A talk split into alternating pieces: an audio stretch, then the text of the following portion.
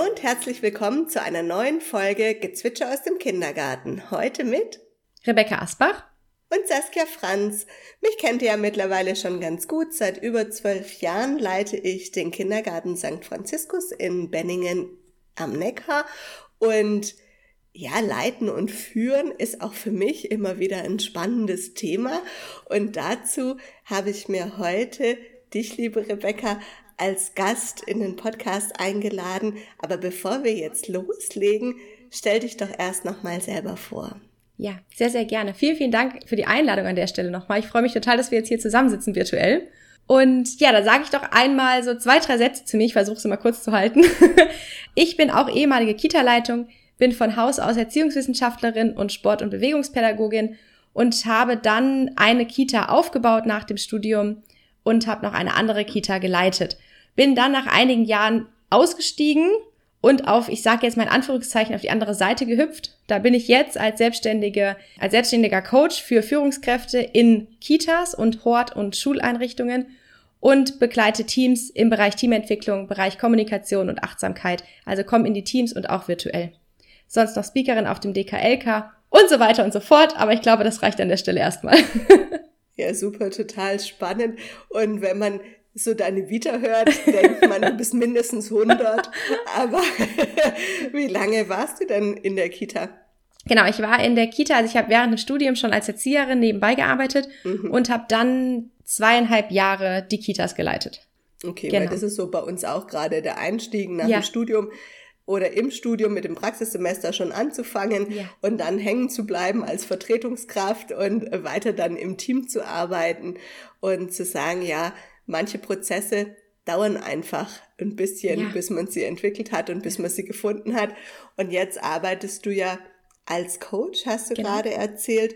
Und da erlebe ich, dass sich da die Kita-Welt komplett gewandelt hat. Also noch vor zehn Jahren war es undenkbar, ein Coaching finanziert ja, zu bekommen. Da war das Einzige, was es gibt, war Supervision. Ja, richtig. Ja, und mhm. da in Supervision so habe ich Supervision im Kopf. Also ich habe tatsächlich nie eine mitgemacht, aber mhm. da hatte ich den Eindruck, es ist immer nur ein großer Jammerkreis. Aber es passiert nichts. Ja. In, aus dem Jammerteil kommt keiner mehr raus. Und ein Ergebnis hat die Supervision, so wie ich sie erfahren habe, durch die Erzählung der anderen, immer nie gehabt. Mhm. Ja, und da finde ich, ist ein Coaching schon gewinnbringender. Und erlebst du es auch so, dass sich da der Markt verändert hat? Ja, also absolut. Der Markt hat sich total verändert, gerade was du auch sagst mit der Finanzierung, dass man das natürlich viel, viel, ich will sagen, leichter vom Träger finanziert bekommt tatsächlich. Also ich habe das, ich glaube, lass mich lügen, einmal erlebt, dass der Träger es nicht übernommen hat. Und sonst wurde es immer sofort genehmigt tatsächlich, wenn die Leitungskräfte gefragt haben, tatsächlich aktiv nachgefragt haben. Also einfach auch den Mut zu haben, mal nachzufragen, ob man das genehmigt bekommt. Dann ist es eigentlich immer so. Es ist total schade, was du sagst von der Supervision. Also das gibt's natürlich, mhm. wie du es gerade beschreibst. Das kommt natürlich gerade im Coaching und in der Supervision ganz, ganz stark auf die Person drauf an. Ne? Also auf den Coach, auf die Supervisorin, auf den Supervisor, wie er oder sie das Ganze moderiert, führt und auch leitet dann wieder. Und da haben wir ja gerade im Vorgespräch schon mal ganz kurz auch drüber geredet. Also ich habe das Gefühl, mit diesen Zusagen der Trägern gab es auch eine irrsinnige Coach-Schwemme. Ja, also es gibt Coaches wie Santa Meer und ja. die Ausbildungen sind auch manchmal mhm. bisschen zweifelhaft, würde ich jetzt sagen. Also definitiv. Ich würde mich nicht von jedem coachen lassen wollen, ja. aber erzähl doch mal unseren Hörerinnen und Hörern, wie findet man eigentlich einen guten Coach? Ja, sehr gute Frage. Vielleicht ganz kurz noch, was du gesagt hast, dass sich das so verändert hat und dass der Markt so überschwemmt ist, da gehe ich total mit dir.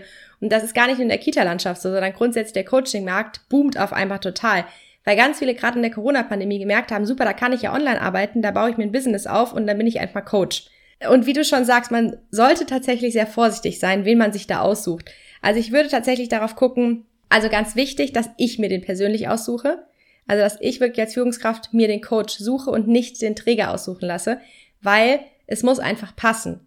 Ja, ich muss meinen Coach sympathisch finden. Ich würde immer ein Vorgespräch machen, auch mit Zoom, wenn ich das digital machen möchte oder natürlich, wenn ich in die Einrichtung komme, dann sich auch wirklich persönlich zu treffen.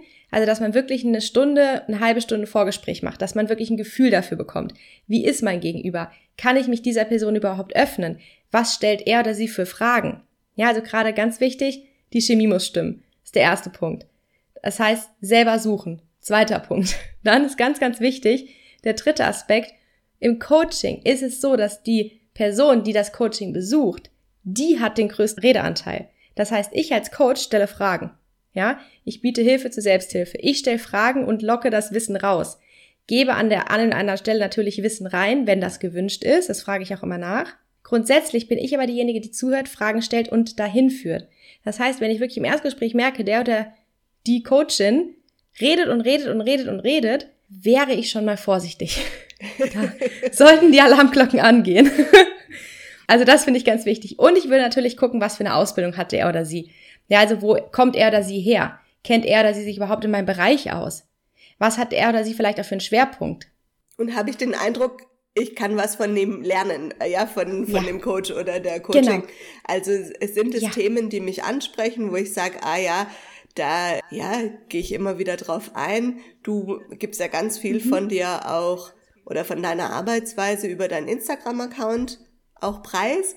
Ja. Und zu sagen, genau. ja, auch da kriege ich ja schon ein bisschen ein Gespür, könnte es mir liegen oder könnte es mir nicht liegen? Finde ich es aufgesetzt ja. oder finde ich es authentisch oder sind es Fragen, die ja. zu mir passen. Fragen und Themen, die mich beschäftigen oder eher nicht? Weil ich finde, Ganz genau. Zum Beispiel möchte ich mir von niemandem mehr was sagen lassen als Coach, der einfach nicht ausreichend Führungserfahrung hat. Mir ist es wichtig, da jemanden ja. zu haben, mhm. der schon mal ein großes Team geführt hat, der weiß, auf was ja. es in der Teamführung ankam und dass es möglichst ja. nicht 20 Jahre her ist, weil in der Zeit hat sich einfach jetzt so viel verändert, auch in den Führungskulturen was wird heute als Führungskraft von mir erwartet, wie soll ich führen, wie soll ich leiten, was ist der Unterschied zwischen leiten und führen und da eine gute Balance zu finden und da brauche ich einfach jemanden, der mich mit meinem Potenzial erkennt und mich da unterstützt, wo ich Unterstützung brauche, so wie du gesagt hast. Naja, man braucht einen ausgeglichenen Anteil an Reden und Zuhören. Richtig. Ja. ja. Ganz genau. Und auch, was ich auch ganz wichtig finde in diesem Vorgespräch, was du gerade sagst, dass man, wenn ich jetzt zum Beispiel sage, du suchst einen Coach, dass du im Vorgespräch auch wirklich darauf achten, ich sag mal vorsichtig solltest, dass du auch wirklich was herausfindest über den Coach. Gibt er oder sie auch wirklich was preis? Ja? Oder hat er auch, was mir immer ganz wichtig ist, ich habe nie einen Schritt-für-Schritt-Plan zum Beispiel.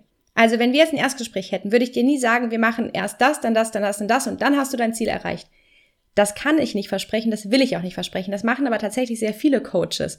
Und da wäre ich tatsächlich vorsichtig. Das klingt nämlich so schön einfach. Super, ich muss nur das Rezept zusammenrühren, die Zutaten zusammenrühren und dann habe ich das Ergebnis. Das ist aber halt nicht das Leben. Das heißt, es ist ja immer ein Zusammenspiel aus so vielen Faktoren und der Coachee, also die Person, die das Coaching besucht, muss, und da sage ich ganz bewusst muss, ja auch umsetzen und mitarbeiten. Das heißt, ich kann das gar nicht versprechen. Ich kann mir fünf Beine ausreißen. Wenn aber der Coachie nichts tut, dann erreichen wir nichts. Das heißt, da würde ich auch tatsächlich drauf gucken, was hat er oder sie für ein Konzept und passt dieses Konzept mhm. zu mir. Also auch andersrum, dass du sagst, okay, du magst auch nicht jeden coachen, weil auch da die Chemie nicht bei mhm. jedem stimmt oder auch die Motivation nicht stimmt. Ja. Wenn jetzt jemand vom Träger ja. verdonnert wird zum Coaching, ist ja die Motivation geringer, als wenn jetzt jemand gesagt hat, ich brauche ganz dringend ein Coaching, weil ich möchte weiterkommen und ich hänge hier. Und wenn man in so einen ersten Coaching-Prozess eintaucht, da ist ja dann auch immer so die Frage, und ich glaube, das ist dann der Punkt, wo wir noch nicht weit genug sind in der Entwicklung in der Kita, dass oftmals die Vorstellung davon fehlt, wie viele Coachingstunden eigentlich Sinn machen. Ja, ich weiß, dass viele Coaches ja. einfach nur ein Bündel verkaufen. Ja, weil man sagt, okay, mhm. mit einer Coachingstunde ist nett, aber da hat man sich gerade mal kennengelernt. Richtig, ganz genau. Und das wird auch tatsächlich sehr, sehr unterschiedlich gehandhabt. Also von den Trägern und von den Führungskräften tatsächlich. Also was möchten Sie auch? Ich biete tatsächlich beides an. Also wie mhm. du gerade sagst, so eine SOS-Hilfe. Das heißt wirklich, also du sagst jetzt zum Beispiel, ich habe da ein schwieriges Elterngespräch und ich habe keine Ahnung, wie ich das führen soll. Ich habe da totale Sorgen vor. Ich weiß nicht, wie ich das vorbereiten soll. Ich weiß nicht, wie ich das ausdrücken möchte. Ich möchte wertschätzend sein. Ich habe aber das Gefühl, dass vielleicht meine Emotionen da zu viel reinspielen. Wie kann ich das machen? Hilfe. Und dann machen wir zum Beispiel eine SOS-Stunde und ich bereite das gemeinsam mit der Person mhm. vor. Ja, und wir spielen das durch. Das ist sozusagen so eine SOS-Hilfe, was tatsächlich auch viel in Anspruch genommen wird. Aber wenn wir in Prozess gehen wollen, ja, also zum Beispiel junge Führungskraft, neu in der Rolle, in die Rolle reinfinden. So die ersten Monate, da bringt das natürlich nichts, wenn wir uns alle drei Monate einmal treffen. Also da müsste dann schon ein Prozess mhm. her. Und da ist es, glaube ich, manchmal so, dass sich da junge Führungskräfte manchmal jemanden wünschen, der ihn die Hand nehmen würde und der, ja. ja, auch da ist es wieder schwierig, sich selber auch als Coach abzugrenzen, um zu sagen, mhm. ja, ich bin für dich da zu den gebuchten Zeiten und du kannst mich nicht immer anrufen, wenn du ein Problem hast. Also es wäre schön, es würde sowas geben wie so ein Prozessbegleiter, der permanent dir zur Verfügung steht. Aber auch das ist ja unrealistisch, dass es das nachher gibt und dass man sich da so komplett drauf einlassen kann. Und da denke ich, muss sich jeder nochmal im Klaren drüber sein, wer ein Coaching in Anspruch nimmt, hat einen Anspruch auf sein Coaching in diesen Zeiten, die gebucht sind.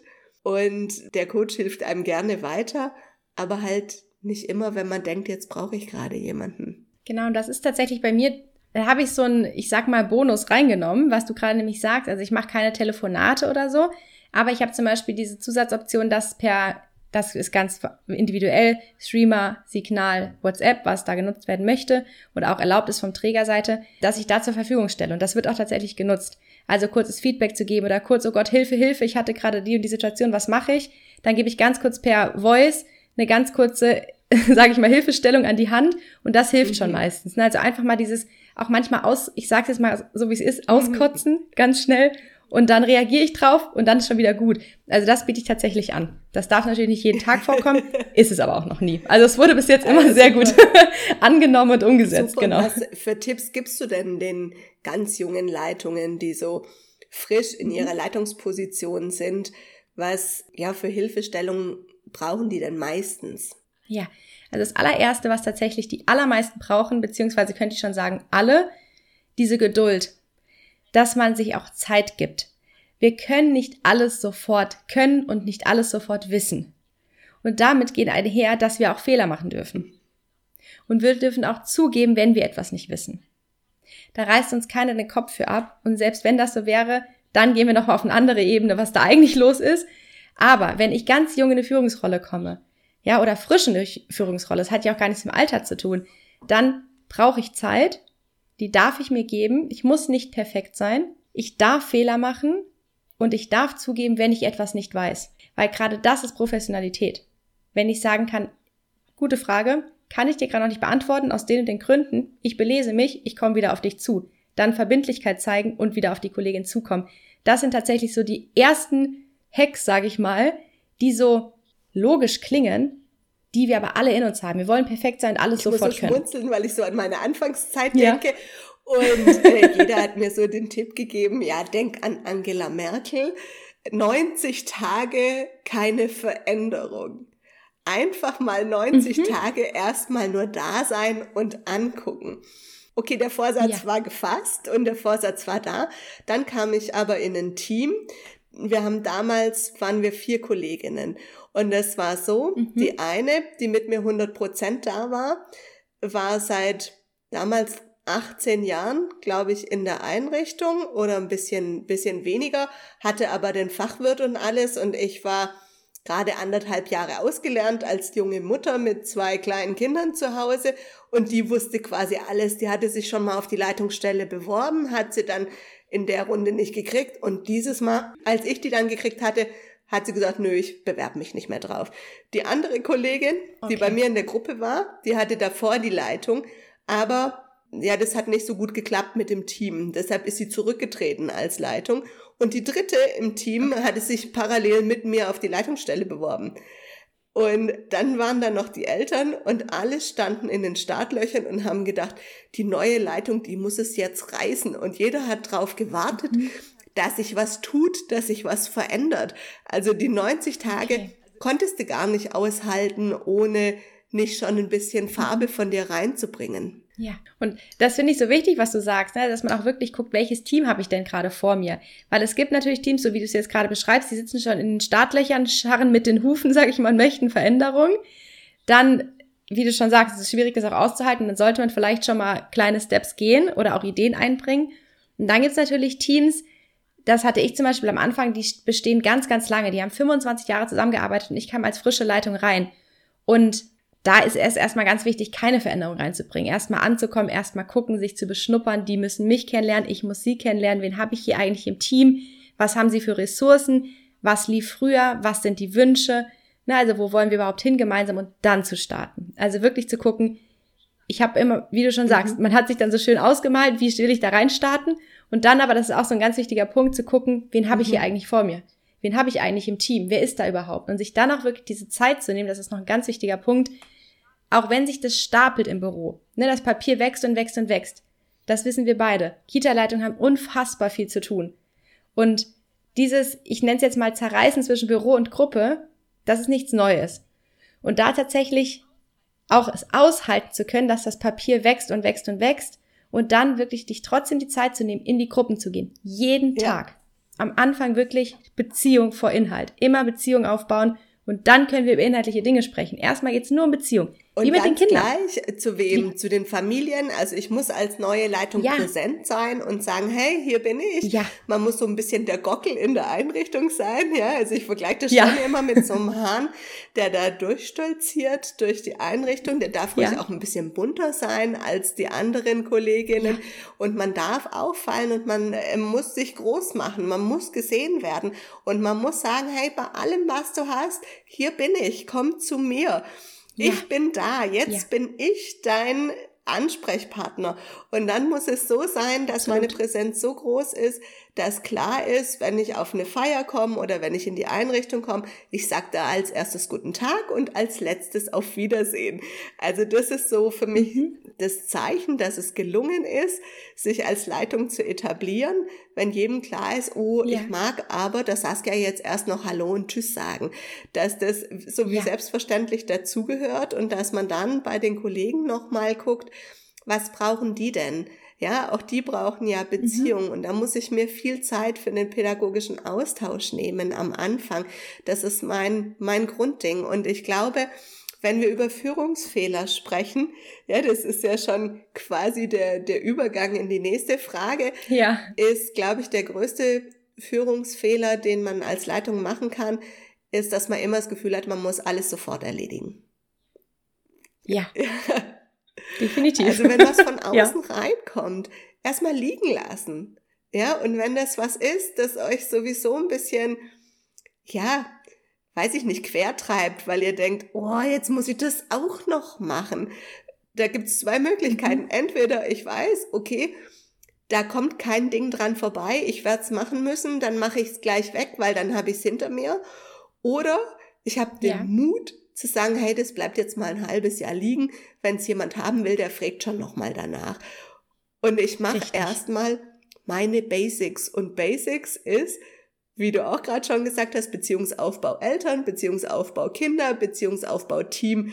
Und man kann es auch als Leitung andersrum sagen, also Beziehungsaufbau Team kommt als erstes und dann kommen die Kinder und dann kommen die Eltern. Also so wäre die genau. Reihenfolge meiner Wahl. Ja, definitiv. Ja, bin ich total bei dir. Und ich finde, da sprichst du ja so was ganz Wichtiges an. Das ist ja gerade so dieses Thema Achtsamkeit. Ne? Also Achtsamkeit mit mir, Achtsamkeit mit meinem Team und Achtsamkeit auch mit meiner Zeit. Weil wir können nicht alles sofort gleich erledigen. Das wollen wir so gerne. Das kenne ich auch. Ja, dann habe ich ganz viele Dinge und das will ich alles sofort gleichzeitig erledigen. Das funktioniert aber nicht und dann geraten wir natürlich in Stress, in Druck. Und dann geraten wir gerade in diese Spirale, Überstunden aufzubauen. Ich bin die Erste in der Einrichtung, ich bin die Letzte in der Einrichtung, was rein rechnerisch aber in den meisten Einrichtungen ja gar nicht funktioniert. Wenn ich wirklich von Montag bis Freitag immer die Erste im Büro bin, immer die Letzte im Büro bin, habe ich automatisch jede Woche Überstunden.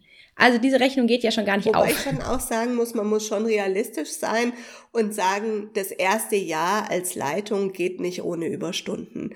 Ja, bis ich in allen mhm. Prozessen drin bin, bis ich mit allem vertraut bin oder ich habe das genossen, dann mal am Wochenende reinzukommen, wenn niemand da ist. Und einfach mal die ja. Ordner anzugucken, mich nochmal in der Einrichtung umzugucken, mir den Keller anzuschauen, auf die Bühne zu gucken, was ist denn da, was liegt denn da eigentlich überall alles, wie sehen die Ordner aus, was ist davon brauchbar, was ist davon nicht brauchbar?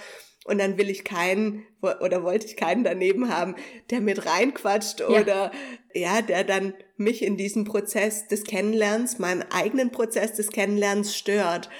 Und da war das für mich sehr gewinnbringend zu sagen, ja, und ich nehme mir jetzt bewusst am Wochenende Zeit, um das kennenzulernen oder um mir vielleicht wieder einen Puffer für die nächste Woche aufzubauen. Mhm. Und das hat dann eher gut getan als geschadet. Und ich mhm. finde das auch wie du, dass man dann trotzdem nachher seine Balance wieder finden muss. Genau. Und da, das ist eben das Wichtige, dass man wirklich, was, du hast ein ganz wichtiges Wort häufiger gesagt, und das ist das Thema bewusst. Na, also wirklich bewusst dann mich am Wochenende zu entscheiden, ich gehe jetzt zum Beispiel für drei Stunden in die Einrichtung. Und dann ist aber auch gut. Und dann nicht vier Stunden bleiben, fünf Stunden bleiben, sechs Stunden bleiben, sieben Stunden bleiben und denken, ach je, jetzt ist ja der ganze Tag weg. Da würde ich schon tatsächlich drauf achten, weil ich, ich spreche einfach jetzt mal das Thema Burnout an. Und wir brennen nur aus, wenn wir für etwas brennen. Und das ist ja wirklich diese Gefahr, wenn wir unseren Job lieben. Das heißt, hier auch wirklich zu gucken, Natürlich am Anfang, ich bin total bei dir, das funktioniert selten, ich würde sagen sehr selten, ohne Überstunden. Ganz klar. Und dann aber dieses Thema, was du sagst, ganz, ganz bewusst zu gucken, dass ich bewusst Überstunden mache und es nicht so, wie ich es am Anfang getan habe, gearbeitet, gearbeitet, gearbeitet, das muss ich noch machen, das muss ich noch machen, hätte auch mal liegen bleiben können und dann war ich überlastet. Mhm. Also da wirklich diese Balance von Anfang an im Kopf zu haben und bewusst hinzugucken und immer wieder in sich reinzuspüren, geht es mir damit denn wirklich noch gut? Oder mache ich das jetzt nur, weil ich sehr hohe Erwartungen an mich habe oder auch andere Erwartungen an mich herantragen? Also da wirklich diese Balance immer, immer vor Augen zu haben, von Anfang an. Und ich glaube, dass das der nächste entscheidende Führungsfehler an sich ist, ist zu sagen, man hat einen sehr hohen Anspruch an sich. Also ja. das ist auch ein Punkt, mit dem ich kämpfe. Ja, ja ganz klar. Wer so öffentlich arbeitet, wie wir das tun, der ist sehr transparent. Da gibt es natürlich auch Erwartungen, eigene Erwartungen, Erwartungen von außen, die immer wieder gehegt und gepflegt werden wollen.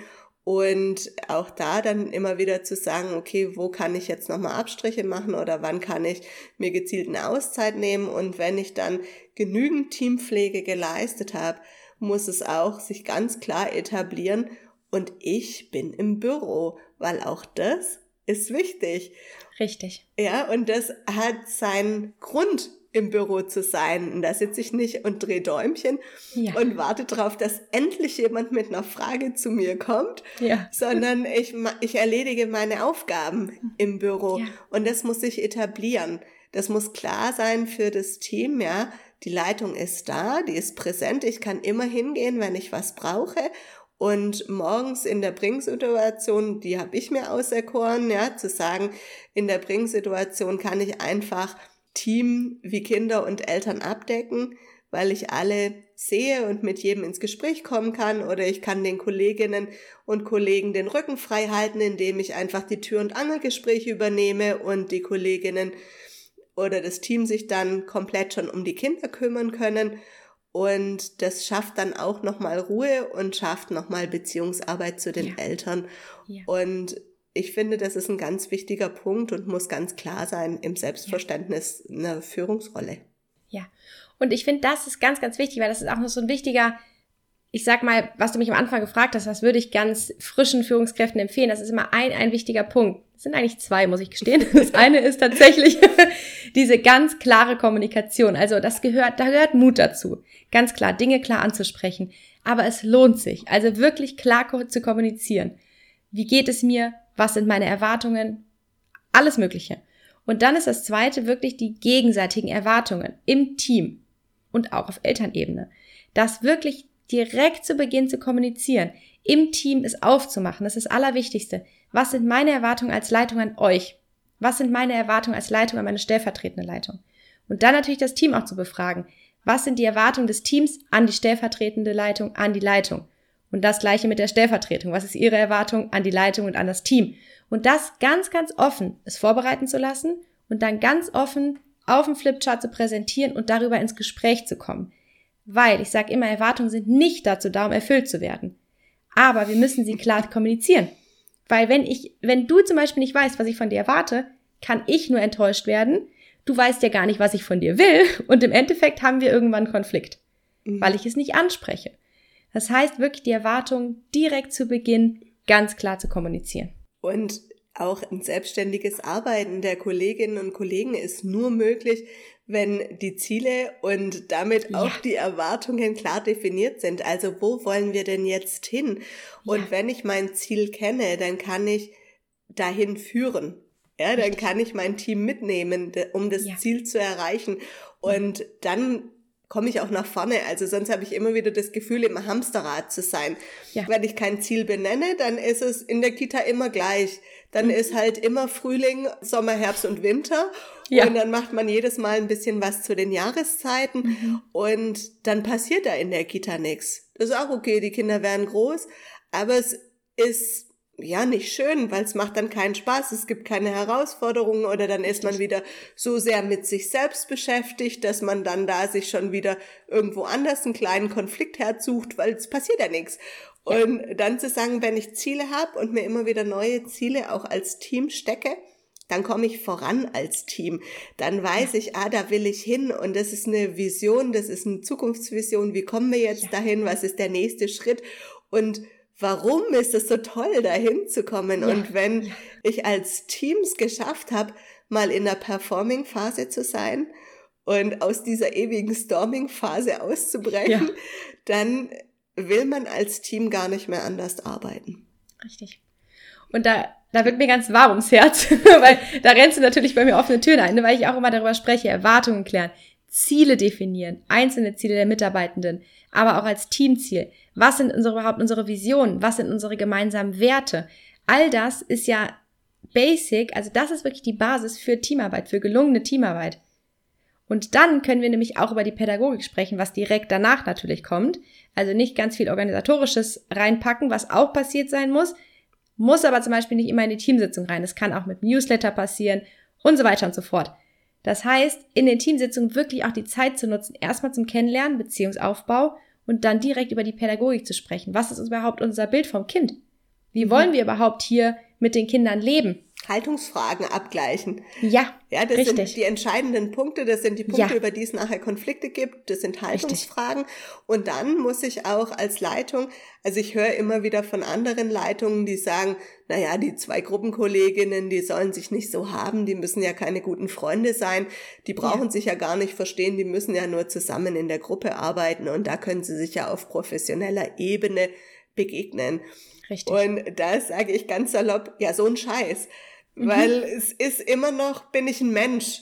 Ja, und Ganz wenn genau. ich mit jemandem eine Gruppe teile, der mir sowas von auf den Zeiger geht und der was in mir auslöst, was einfach nicht meine gleichen Ziele sind, dann beschäftigt mich dieser Konflikt so sehr, dass ich permanent an dieser Konfliktlösung dran bin und meine Aufmerksamkeit als Pädagogin gar nicht mehr auf die Kinder richten kann.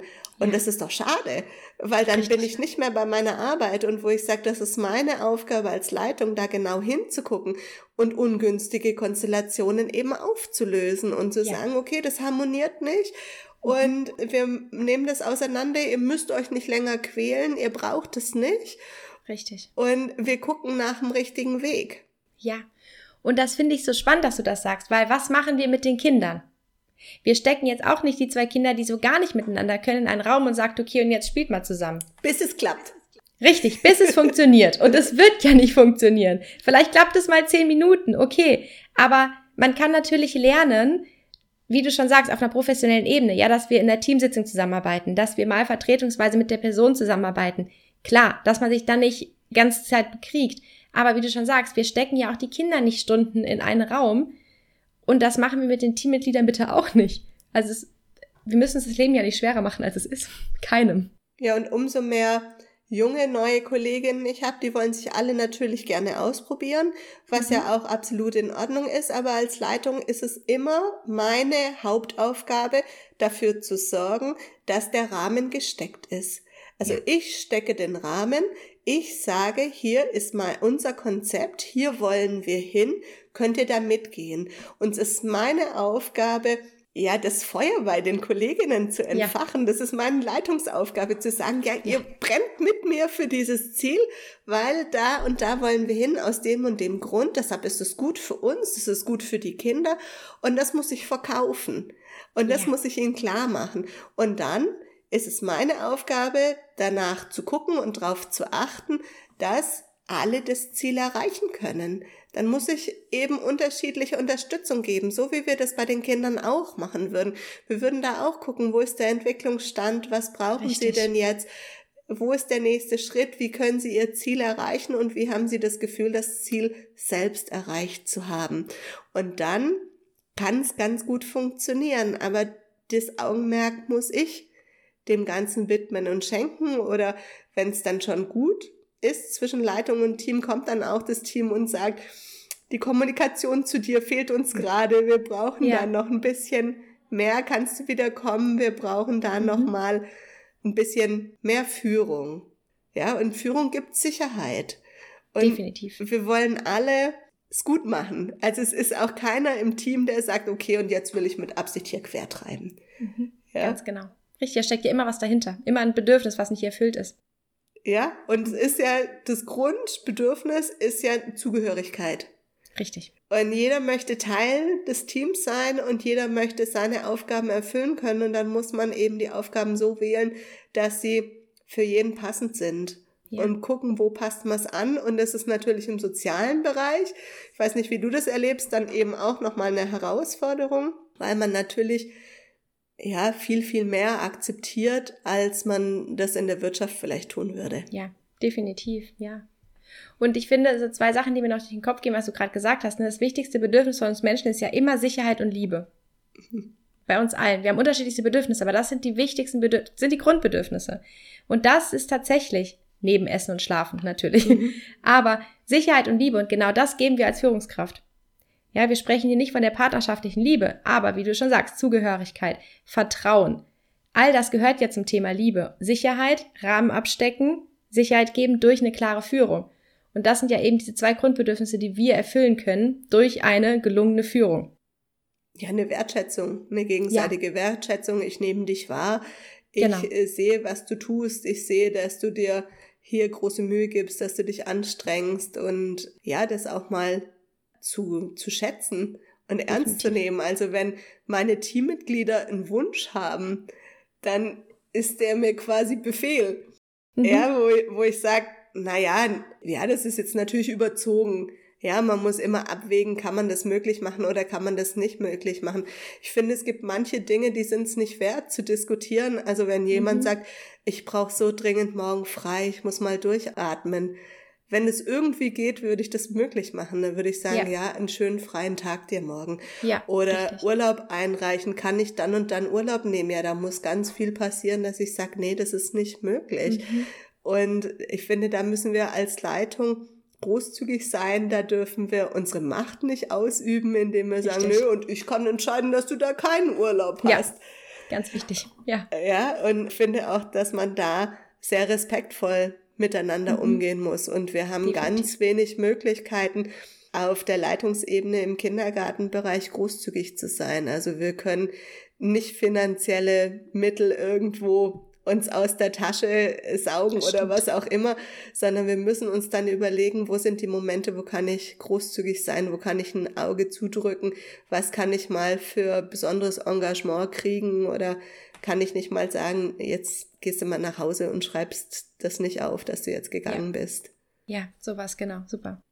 Ja. Und was ich auch noch hinzufügen wollte, was du eben gesagt hast, na, auch da wieder die klare Kommunikation, das ist auch so ein, auch so ein Ding, was ich frischen Führungskräften direkt in die Hand gebe. Häufig höre ich nämlich tatsächlich diesen Satz, was du eben gesagt hast. Ich will aber doch alle gleich behandeln. Und dann stelle ich auch eben genau diese Rückfrage, wie du eben gesagt hast. Was machst du denn mit den Kindern? Und dann kommt immer, ja, die brauchen ja unterschiedliche Dinge, die haben unterschiedlichste Bedürfnisse, die haben unterschiedlichen Entwicklungsstand. Und dann sage ich ganz genau, warum willst du es bei den Mitarbeitenden anders machen? Das ist genau das Gleiche. Andere Ressourcen, anderer Entwicklungsstand, andere Interessen, andere Ziele, individuelle Ziele. Und da auch das klar zu kommunizieren, im Team zu sagen, ich werde euch nicht alle gleich behandeln. Natürlich, wenn es um Urlaubsplanung geht. Klar ist das gerecht. Nichtsdestotrotz gebe ich zum Beispiel der einen Person diese Aufgabe, weil es einfach ihren Ressourcen entspricht, der anderen Person gebe ich wieder eine andere Aufgabe. Das auch wirklich transparent zu machen, weil dann gehen wir damit ja schon das Risiko aus dem Weg, dass es zu Konflikten kommen kann. Ja, wenn jetzt einer um 8 Uhr immer zu spät kommt und sagt, ich wünsche mir so sehr den Frühdienst, kann ich sagen, kannst genau. du knicken. Ja, Richtig. geht halt ja. nicht. Also wenn dir es schon schwerfällt, um acht pünktlich zu kommen, dann kannst du nicht um sieben Uhr, wo ich sag, okay, der muss da stehen mhm. wie eine Eins, der muss um zehn vor sieben da sein und es muss ihm egal sein, dass er um zehn vor sieben da ist. Der muss die Tür aufschließen, ist das Wichtigste in dem Moment und da kann ich nicht sagen, okay, wenn dein Biorhythmus um acht schon sagt, uh, aufstehen ist schwer, dann muss ich sagen, okay, bist du halt kein Mensch für einen Frühdienst. Ja, super Beispiel. Ja, absolut. Ja, das passt so zu diesen, passt so zu diesen Bedürfnissen und natürlich ja. wissen wir alle, dass jedem die Freizeit wichtig ist und auch wertvoll ist und ja, auch da muss man nochmal sagen, es ist nichts Außergewöhnliches, bis 17 Uhr zu arbeiten. Mhm. Das stimmt wohl. Richtig. ja. ja, und da hat man so im Kindergartenbereich manchmal falsche Vorstellungen davon, wann die Arbeitszeit denn aufhören könnte. Und wenn ich 100 Prozent arbeite, dann ist es normal, dass es eben auch mal länger geht. Und auch am Freitag. Und auch am Freitag, ja. ja. ja, das stimmt. Wir hatten jetzt schon ganz spannende Themen. Also wir haben einmal jetzt gesagt, okay, man braucht Mut, auch mal Nein zu sagen. Mhm. Ich glaube, das kam noch nicht ganz so raus. Also einmal war das das Beispiel mit den Sachen mal liegen lassen und mal abwarten. Aber man darf auch den Kolleginnen mal Nein sagen. Definitiv, ja. Ja, und den Kollegen, wenn es gerade nicht geht und nicht passt, dann Nein sagen. Und was mir da wichtig ist, ist zu sagen, gerade kann ich nicht, aber ich biete dir sofort eine Alternative genau. an. Ja, und nicht so vor den Kopf stoßen, weil dann kommen sie nicht mehr, dann fragen Ganz sie genau. nicht mehr, sondern zu sagen, du pass auf, gerade ist schlecht, aber du kannst um elf nochmal zu mir kommen oder heute Mittag um drei bin ich für dich da. Dann habe ich Zeit, aber dann muss ich so viel Transparenz von meiner Teamkollegin oder meinem Teamkollegen kriegen, dass ich weiß, um was geht's denn. Ja, ganz genau dass ja, ich die Dringlichkeit absolut. entscheiden mhm. kann. Ja, ich muss wissen, wie dringlich ist es für denjenigen. Ja. Also es wird ja dringlich sein, sonst wird er nicht kommen. Und dann muss ich die Dringlichkeit noch auf meiner Rasterebene ja, auch skalieren. einschätzen können, mhm. ja, und sagen, ja. oh, das Thema ist mir jetzt super dringlich oder ja. überhaupt nicht. Und wenn wenn es dann super dringlich ist, sage ich, okay, ich schieb dich jetzt sofort mhm. rein, bleib Richtig. mal da. Und dann kommt man da ganz gut hin und ich finde, man muss für sein Team immer auch greifbar sein. Ja, definitiv. Und das ist eben dieser wichtige Punkt, ne? Gerade dieses Ich muss greifbar sein, bin ich total bei dir. Und auf der anderen Seite, was du auch sagst, dieses jetzt gerade nicht, aber später. Das widerspricht sich ja gar nicht. Wir denken aber häufig, oder auch gerade frische Führungskräfte denken häufig, ich muss dann immer sofort präsent sein. Und das ist ja gar nicht gefordert. Ja, also wirklich auch da diesen Mut zu haben, zu sagen, jetzt gerade nicht, es passt mir gerade nicht, weil ich habe das und das zu tun.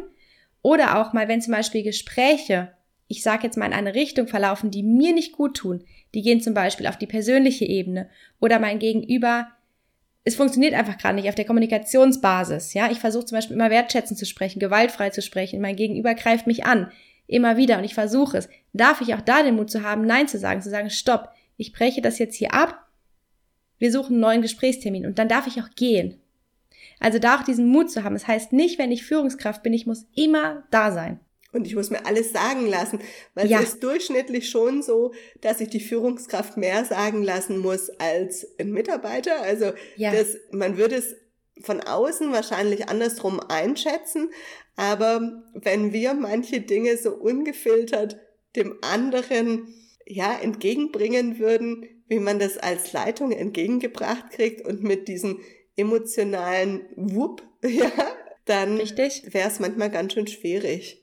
Also da muss ich als Leitung durchaus mehr einstecken können. Meiner Meinung nach, wahrscheinlich mhm. würde mein Team das anders benennen. Aber ja, mhm. da muss ich auch dann die Größe haben zu sagen, okay, ich denke, jetzt hast du dich im Ton vergriffen oder ich möchte nicht, dass du so mit mir sprichst und dann auch mal einen Strich da ziehen. Und um zu diesem Termin nochmal ganz kurz zu kommen, ich finde, ich muss eben die, die Ebene so weit runtersetzen können, dass ich sage, es bleibt realistisch für die Kolleginnen und Kollegen, wenn ich jetzt sage, okay, schick mir erst eine digitale Nachricht und kündige deinen Gesprächstermin an und dann wartest du noch zwei Wochen auf deinen Termin, weil ja. ich finde es immer nicht dringlich und dann ist es nicht mehr wertschätzend. Nee, klar, auf gar keinen Fall. Ja, und da muss ich eine gute Abwägung eben treffen und vor allem, wenn ich Personal binden möchte. Richtig. Ja, dann brauche ich das wieder. Was empfiehlst du denn Teams, die gar nicht aus ihrer Storming-Phase rauskommen? Mhm. Da ist tatsächlich, was wir angangs besprochen haben, tatsächlich mhm. sich den Rat von außen zu holen. Also wenn Sie wirklich merken, es würde alles Möglichste, was sie glauben, versucht. Ja, es gibt ja noch häufig viel, viel mehr, als wir glauben, aber wir sind dann einfach, wenn du sagst, in der Storming-Phase, wir stecken drin und wir kommen nicht raus. Und es gibt auch vielleicht eine ganz hohe Fluktuation im Team, ja, immer wieder ein Wechsel. Wir kommen da, wir schaffen es einfach nicht. Dann wirklich auch da den Mut zu haben, sich Hilfe zu holen von außen. Und da kann dann, wenn die Supervisorin der Supervisor gut ist, ähm, kann es tatsächlich helfen, jemand von außen zu holen, weil wir sind dann emotional ja auch als Führungskraft total involviert. Wir sind vielleicht auch selber verzweifelt, wir wissen nicht mehr weiter, wir wissen gar nicht, was zu tun ist. Wir werden vielleicht sogar auch wütend, weil wir denken, ich habe doch alles versucht, was kann ich denn noch machen? Und sich da wirklich von außen die Hilfe zu holen.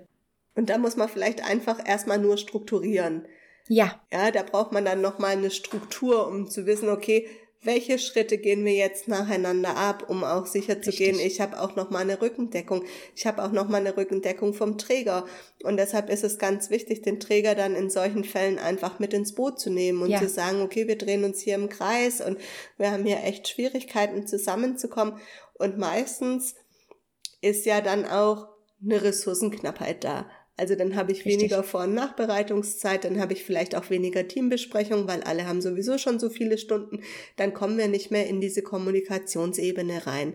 Und dann macht es das Ganze natürlich nochmal schwieriger. Und wenn dann noch eine schwierige Rahmenbedingungen von außen dazukommt, dann ist es natürlich ganz schön schwierig, das Schiff auf Position zu halten.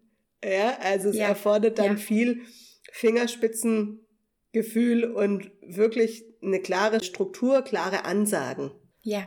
Und tatsächlich auch nochmal so dieser, einmal dieser Mut, es auch zuzugeben, dass hier mhm. gerade etwas nicht so läuft, wie ich mir das vorgestellt habe.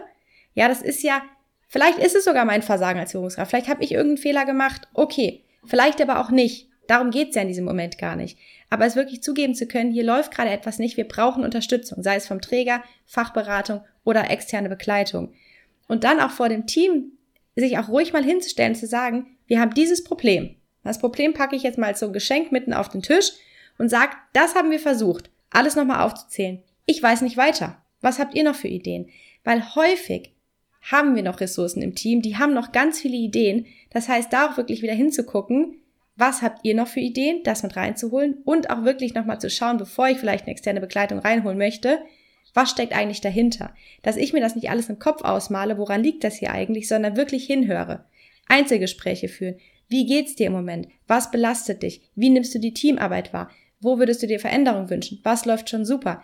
All diese Fragen individuell zu klären. Das kostet Zeit, aber es lohnt sich natürlich hinten raus. Lustig ist ja, dass du dir zur Vorbereitung auf unsere Podcast-Folge heute ja auch schon einen anderen Podcast angehört hast und du hast ja ausgerechnet den ausgesucht, wo wir auch Probleme im Team hatten.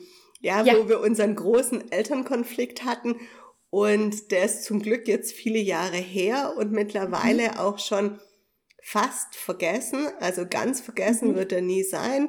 Und es gibt immer noch Kindergartenfamilien, die da sind, die den Konflikt damals live miterlebt haben und bevor die nicht alle Kinder in die Schule gebracht haben, wird er nicht versiegen können. Ja, also ja, da weiß man auch, ja, dann kommt wieder ein Moment, der triggert einen dann wieder an und da weiß man, oh, jetzt muss ich vorsichtig sein und das passiert mir nie wieder. Also in so einen großen Konflikt werden wir nie wieder kommen, weil ich vorher die Reißleine ziehen würde und auch den Mut genug habe zu sagen, jetzt ist Stopp an der Stelle, ist jetzt Ende und nee, wir machen es nicht so.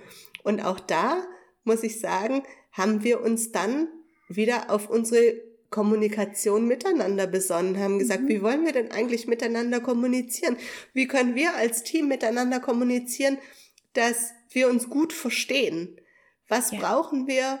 Dass wir wertschätzend miteinander umgehen. Wie wollen wir als Kernteam, das jetzt noch da ist, zusammenhalten? Wie wollen wir gemeinsame Entscheidungen treffen? Wer passt zu uns? Wer passt nicht zu uns? Und gemeinsam die Entscheidung als Team auch zu tragen. Nee, wir fahren gerade besser mit einer offenen Stelle als mit einer schlecht besetzten Stelle.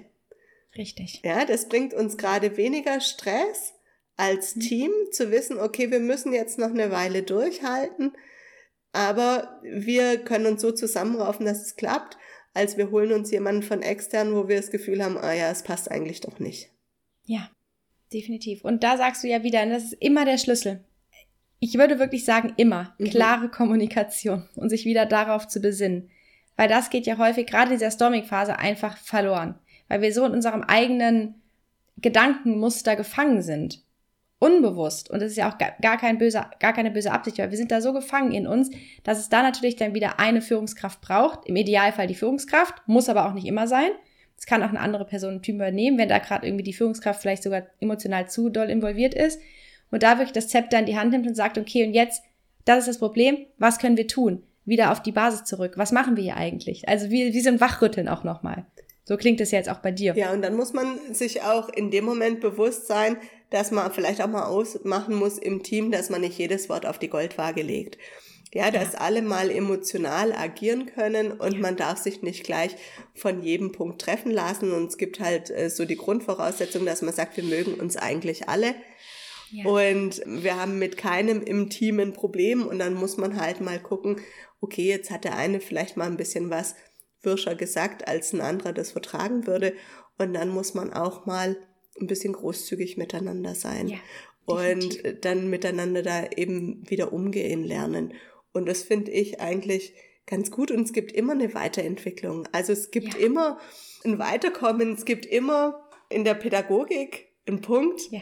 den ich noch erreichen kann, den ich noch nicht erreicht habe. Also es gibt kein, ich bin ganz fertig und ich bin ganz oben angekommen. Nein, auf gar keinen Fall. Alles ist eine stetige Veränderung. Ja, und das ist ja auch das, mhm. ist ja auch das Schöne, das ist das, was unseren Beruf so bunt macht.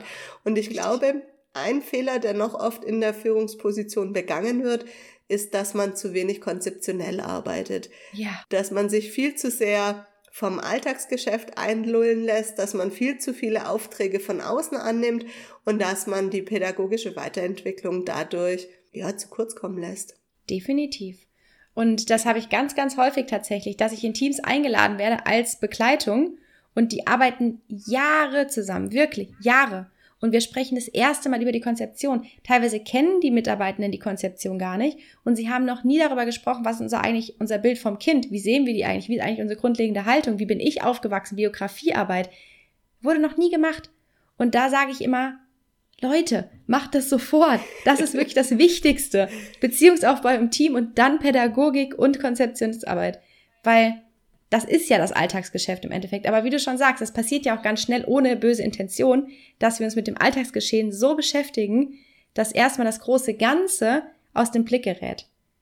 Aber da wirklich auch am Anfang zu gucken, haben wir eine Konzeption? ist ja die erste große Frage. Mhm. Zweitens, kennen alle die Konzeption? Und drittens, leben wir das überhaupt, was in dieser Konzeption steht? Und viertens, wollen wir das überhaupt so leben? Was machen wir denn anders im Alltag, das dann abzugleichen? Und das kann natürlich auch immer in Kleingruppen passieren. Das muss ja auch gar nicht immer im großen Team in der Teamsitzung geschehen, sondern das kann, kann man ja auch als Aufgabe delegieren an einzelne Personen. Und dann muss ja eine Konzeption auch immer noch so ein bisschen zukunftsorientiert sein. Ja, das ist ja dann der fünfte Punkt, wo man Richtig. dann sagt, wo wollen wir denn hin? Ja, ja. also das ist ja. dann so das Tüpfelchen auf dem i. Und dann muss ich es natürlich irgendwann erfüllen.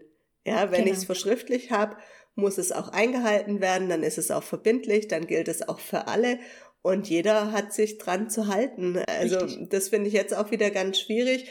Jetzt ist zwei Jahre Pandemie vorbei, alle Einrichtungen kehren jetzt wieder zum Alltag zurück oder mhm. sind auf dem Weg zum Alltag zurückzukehren und ich glaube, dass ganz viele Einrichtungen jetzt eigentlich eine Begleitung bräuchten. Ja, definitiv. Ja, um wieder zu sagen, was ist denn eigentlich Kindergartenalltag? Die Kinder, Richtig. die wir jetzt aufnehmen, die kennen kein Leben vor Corona. Nee. Also die kennen das nicht. Die sind damit aufgewachsen. Für die ist es neu, dass die Menschen keine Masken mehr tragen. Für die ist es neu, dass man sich in größeren Gruppen treffen kann. Ja. Für die ist es schon neu, wenn sie in die Kita kommen und so viele Kinder auf einmal da sind, ist schon eine Reizüberflutung. Und jetzt zu sagen, okay, ja. auf was wollen wir uns besinnen? Wo ist unser Richtig. Konzept? Wo soll es hingehen? Wie ist so unsere Schrittfolge? Wie ist unsere Struktur? Und ja. wie können wir jetzt Schritt für Schritt wieder in die Normalität kommen. Und ich glaube, dass ganz viele Teams da draußen in dieser Kita-Welt sind, die es ohne Begleitung nicht schaffen, einen guten Bogen mhm. zu kriegen. Definitiv, bin ich total bei dir. Und es sind ja so viele beteiligt, ne, gerade in der Kita-Welt. Also es sind die Kinder, wie du gerade schon schön gesagt hast. Dann sind es ja auch die Eltern. Die hatten jetzt zwei Jahre, ich überspitze das jetzt mal, ihre Kinder zu Hause. Mhm. Und dann ja auch wieder den Schritt zu gehen, okay, jetzt gebe ich mein Kind ab und gehe arbeiten. Das ist ja noch mal ein größerer Schritt. Jetzt auch nach dieser Pandemie. Dann vielleicht noch mal, kommt vielleicht doch noch mal ein Lockdown, müssen wir doch noch mal, ne? das sind ja auch Ängste, die bei den Eltern mit einhergehen, Unsicherheiten. Und dann natürlich das Team. Auch hier, wir können jetzt nicht schnipsen und sagen, super, wir waren offen, wenn wir vielleicht offen gearbeitet haben, jetzt waren wir zwei Jahre in Gruppen und jetzt ab morgen ist übrigens wieder offen. Das ist ja alles ein Prozess und die müssen wir alle mitnehmen und begleiten. Also auch wirklich diese Ängste wahrzunehmen. Was steckt dahinter? Ja, und Wovor haben die Personen vielleicht Angst? Und wir haben jetzt so Glück, dass es keine Verordnung mehr gibt, die morgen umgesetzt werden muss. Also wir haben die ja. Zeit. Deshalb können wir allen nur Mut machen, sich auch die Zeit zu nehmen und zu sagen, ja. Mensch, ja, lasst euch Zeit für diesen Prozess. Macht euch im Richtig. Vorfeld Gedanken, was wollt ihr denn eigentlich? Wo wollt ihr hin? Was ist der nächste Schritt? Und nicht zu sagen, ah ja, super, jetzt können wir wieder arbeiten wie davor. Aber das Team weiß vielleicht auch gar nicht mehr, wie war es denn davor? Oder ist Richtig. es eigentlich eine Illusion, der wir hinterherstreben? Ja, mhm. und jetzt müssen wir erstmal reflektieren, was haben wir denn auch Gutes aus der Pandemie mitgenommen? Ja. Auch da gibt's ja Entwicklungen, die nicht nur negativ waren, sondern zu sagen, hier, was haben wir als Gewinn für uns, für unser Team mit rausgenommen, was soll auf jeden Fall beibehalten werden, was soll wieder anders laufen, was wünschen wir uns für die Zukunft und welche Vision haben wir denn, wie Kindergarten im nächsten Kindergartenjahr aussehen soll. Und dann Richtig. muss ich auch hier wieder Mut besitzen, es auszuhalten und zu sagen, nee, es ist ja. nicht morgen fertig. Ja. Und das ist ja genau das, was wir eingangs gesagt haben, ne? also Zeit geben. Hm. Und ich bin da auch so ein Kandidat für, gebe ich ganz ehrlich zu. Ich bin auch die Person, die lieber mal einen Sprint hinlegt, anstatt einen Marathon.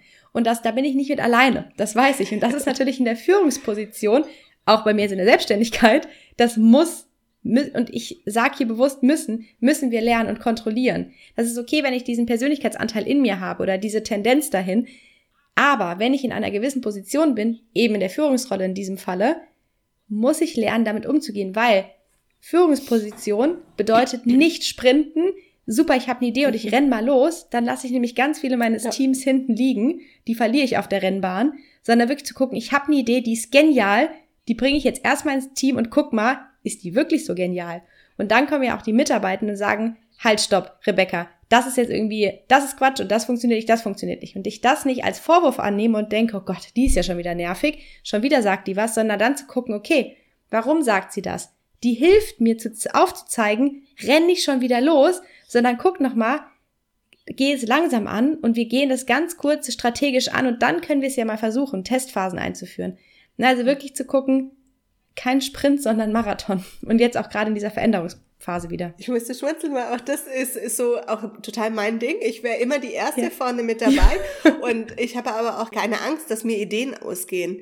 Ja? ja. Und wie du sagst, naja, dann hat man eine Idee und das Team findet die Idee vielleicht nicht so gut.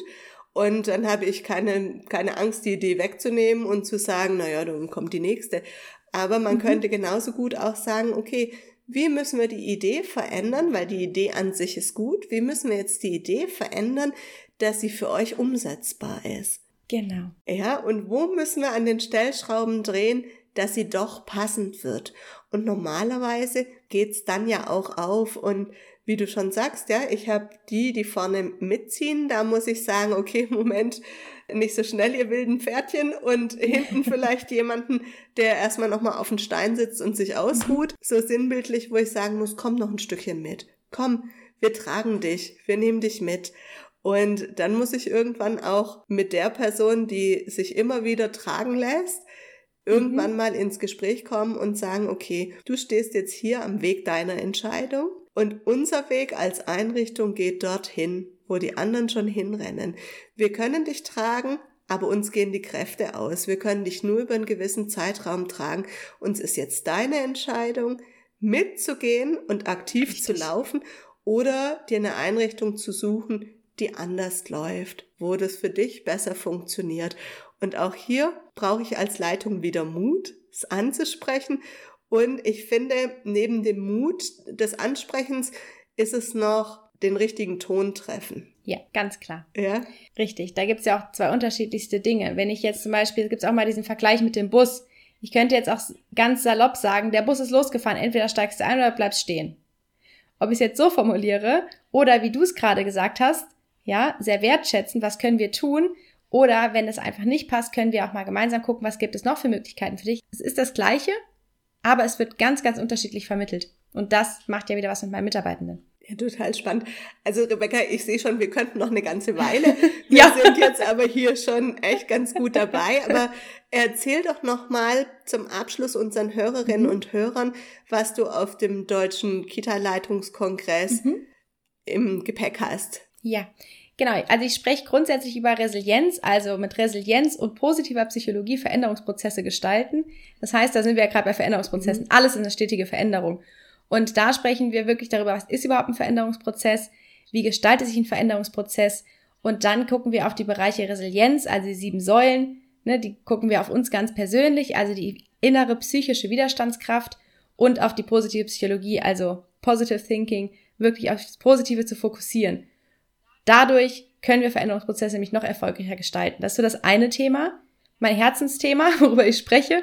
Und dann spreche ich dieses Jahr an drei Standorten auch noch über den Bereich Teamentwicklung. Also wirklich die einzelnen Mitarbeitenden als Ressource zu sehen, die Stärken rauszuziehen. Also wirklich Diversity is key. Mhm. Das ist mein zweites Thema dieses Jahr. Das hast du ja eingangs auch nochmal gesagt. Wie kamt ihr eigentlich auf euren Podcast? Ja, genau. Ja, wo man merkt, ah ja, hier ist auch nochmal die Frage nach, nach diesen Kompetenzen und nochmal zu sagen, genau. ja, unser Podcast ist so entstanden, weil wir finden, dass wir im Team unglaublich viele Kompetenzen haben ja. und ganz viele Menschen in unserem Team ganz viel wissen und können und jeder unseren Kindergartenalltag bereichert und dass es es wert ist, unser Wissen zu teilen mit den anderen und dass es es wert ist, dass alle gehört werden. Mhm. Und total schön. Das habe ich direkt eingangs gedacht beim Vorgespräch, als du mir das erzählt hast nochmal. Wie schön das auch ist, dass man diesen, dass du diesen Blick hast. Ja, ich habe ein Team vor mir und das ist voller Ressourcen und die möchte ich nutzen und auch nach draußen sogar noch in die Welt tragen. Für die Kinder nutzen, für die Teamarbeit nutzen, für die Eltern nutzen und noch für die Welt draußen jetzt mit dem Podcast. Und das ist es ja eben. Also wirklich die Stärken und Ressourcen zu sehen. Und wie du schon sagst, es ist schön, von außen jemanden zu holen.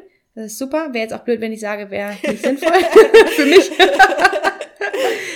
Aber es gibt natürlich ganz, ganz viele Ressourcen, die wir auch nutzen können, im Team erstmal. Und dann jemand holen. Ja, deswegen finde ich schön, dass du diesen, diese Vision auch hast, sage ich mal, diesen Blick. Ja, und das ist ja auch das, was wir für die Kinder wollen, um auch ja. zum Schluss auch das nochmal zu sagen. Wir wünschen uns die Diversität für die Kinder. Wir wünschen uns, dass die Kinder eine Gruppe als Bereicherung empfinden, dass sie feststellen, dass jeder was anderes kann und dass man gemeinsam unglaublich stark ist. Und genau das ist auch wieder der Aspekt, den ich im Team auch beachten sollte. Jeder mhm. ist anders und jeder ist wertvoll, so wie er ist. Und jeder bei uns im Team ist da gerade genau richtig, wo er ist. Ja, super. Ja. Total schön. Also ja. vielen Dank, liebe Rebecca, für die tolle Folge heute. Und euch, liebe Zuhörerinnen und Zuhörer, sage ich auch Dankeschön fürs Einschalten, fürs Zuhören, fürs Dabeisein. Und ich freue mich drauf, wenn ihr das nächste Mal wieder dabei seid, wenn es wieder heißt Gezwitscher aus dem Kindergarten. Für heute sagen wir Tschüss. Ciao, vielen, vielen Dank für die Folge.